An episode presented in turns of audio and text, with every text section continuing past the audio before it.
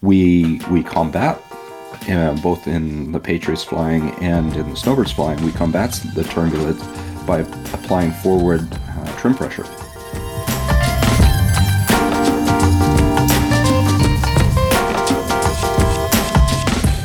Welcome to Flying BC, a podcast about the people, planes, and aviation adventures in British Columbia and Canada, with your host, Warwick Patterson.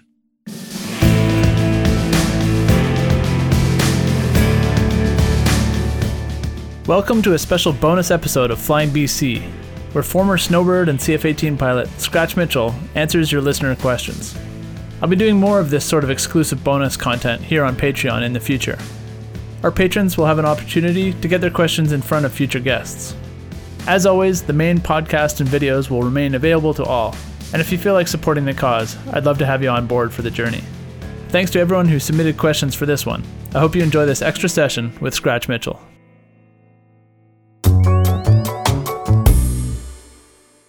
So yeah, we had some listener questions for you came in before the show, and I just wanted to throw those out to you and get your answers on those.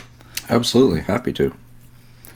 Um, so the first one that came in um, from Nicholas. Uh, it's kind of a two-parter, so I'll ask two different questions here. But uh, who creates a new show's a new season's show display, and does it change every year? Um, this could be CF18 or Snowbirds. Okay, well, it's it's actually the same answer for in both cases, and I'll speak to the Snowbirds because I was more intimately involved with uh, with that as the lead. Effectively, the show changes subtly every year, and the team gets to pick that uh, how those changes uh, come out. And so, at the beginning of the season, we we sit down and, and in my case, I like to do it. I like to do it as a sort of a group thing and say, okay, what what could the show look like? And I like to get the input of the team members their show as well. I think there's been other approaches in the past, but the way I approached it was let's let's all just throw our favorite maneuvers down on a on a board and uh, see how we could integrate that into the into the show. I think for the uninitiated, the Snowbird Show probably looks pretty similar year to year. And if we had to say there were arbitrarily there were 60 75 different maneuvers that the snowbirds fly in the in sort of the, the bag of tricks if you will. Then the show might consist of 35 or 40 of them and that that you harvest the different uh, maneuvers out of the out of the bag of tricks each year. And so i think there's some subtle changes and certainly the experienced airshow fan would notice some of the maneuvers that have changed year to year and then every once in a while there's an innovation where something comes along and it and it's like wow we haven't seen that a few years ago. The the the team i think it's about four or five years ago they started doing that near the end of the show that sort of swirling whirly where they're all working around each other and, and the lights and the smoke all in random patterns as they're kind of winding. It looks like they're winding around themselves as they were coming. Uh, that was an innovation. It looked really good. Came out of uh, you know just people sitting around coming up with great ideas. So the short answer of that is yes, the, the show changes every year, albeit subtly. Cool.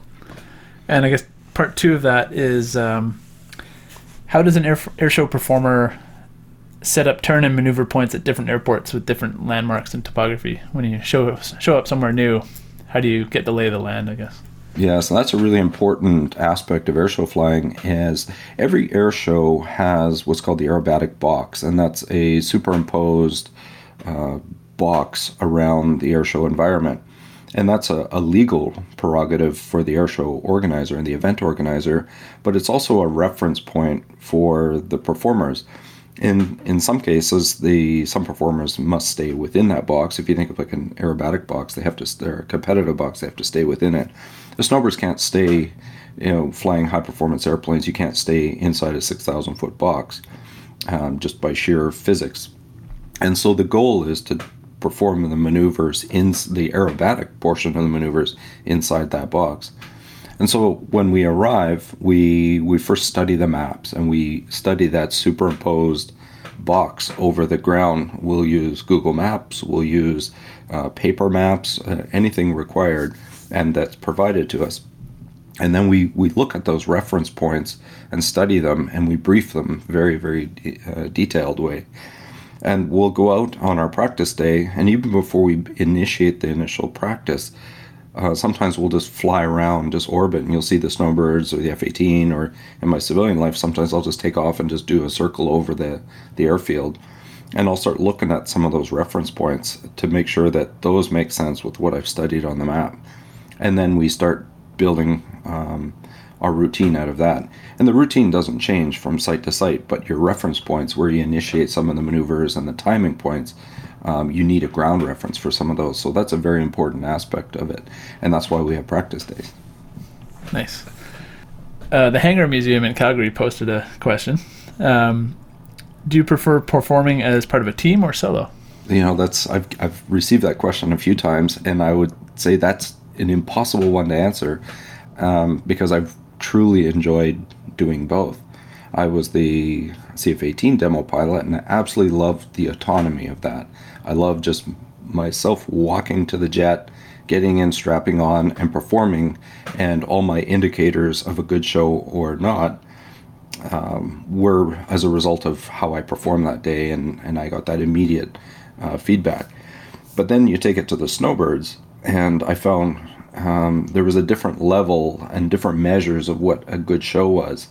And so I got fulfilled by the fact that sometimes you just felt the energy build and the, the team come together in those perfect moments that the show just felt fantastic. And there was something about being part of the team that was what's that expression? You know, the sum is greater than uh, the, the, some of the individual parts, and, and that really did come to light. And so I've ebbed and flowed between solo performance and and team performance, and I think I've, I've struck that nice balance. You know, being an F-18 demo pilot, then snowbirds, and then I retired. I went to fly a solo F-86 routine. Then I went with the Patriots jet team for seven years. Then I've been flying a solo T-33. So I've really been ping-ponging off those two types of performances, and I would say equally fulfilling, but for different reasons different reasons. Perfect.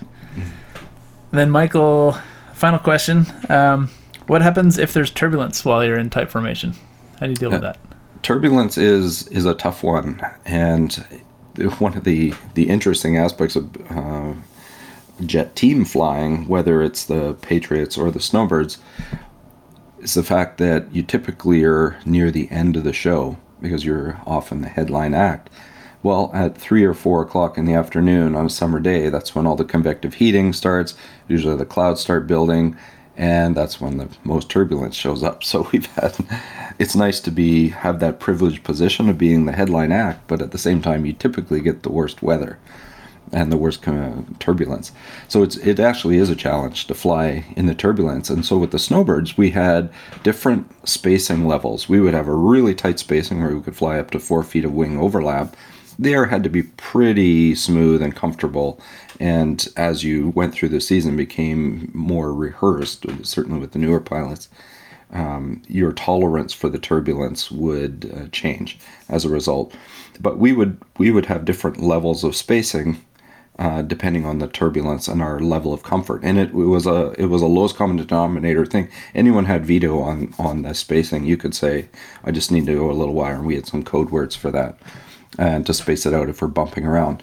In a in a perfect world, the formation rides out the same bump the same time, and the whole all nine jets would just bounce in the same piece of air. But that isn't the case every time, and so one part of the formation might hit some turbulence uh, where another one wouldn't, and so it sends ripples through the formation, and those are the more challenging turbulent situations. But we we combat uh, both in the Patriots flying and in the Snowbirds flying, we combat the turbulence by applying forward uh, trim pressure. And so in the Snowbirds, because of the low wing loading on those type of airplanes, trainer type airplanes, the the airplanes react to the turbulence because they create more lift for the wing, and that like as compared to flying an F5, which has a very high wing um, loading, it's uh, the airplane has to go really fast to create the lift, so it cuts through the turbulence really well. And but with the uh, the snowbird jet and the Tutor, that low wing loading, it really responds to the the the air and the and the turbulence. So to count to counteract that, as I was saying, we put a lot of forward pressure. In some cases, in heavy turbulence, depending on the position you're flying, and I was an outer the first time, I would put upwards of 20, 25 pounds of forward stick pressure, and then what that does is it dampens out the bumps because there's a, a positive force on the airplane um, trying to make the airplane bunt over. And so in flying, the formation is just varying degrees of forward stick pressure that you're using rather than pushing and pulling. And so that does tend to dampen it out. So you'll find snowbird pilots typically have a larger right forearm than a left forearm. And I, I, still have a muscle that's slightly larger for my right. I'm flying three years on the wing of the snowbirds and being in the outer position, we carried a lot of trim to be able to react to the, the larger moment arms of being further out in the formation. So turbulence is is a tough part of the business, but we fight through it. Like I say, awesome. there's no crying in baseball. yeah, cool. Well, those are good questions from our listeners, so I'm glad we were able to get those in. Mm-hmm. My yeah. pleasure. So that's it for this bonus episode. Thanks for your support and follows on Instagram and Facebook at Flying British Columbia. Stay tuned for more videos and podcasts coming soon.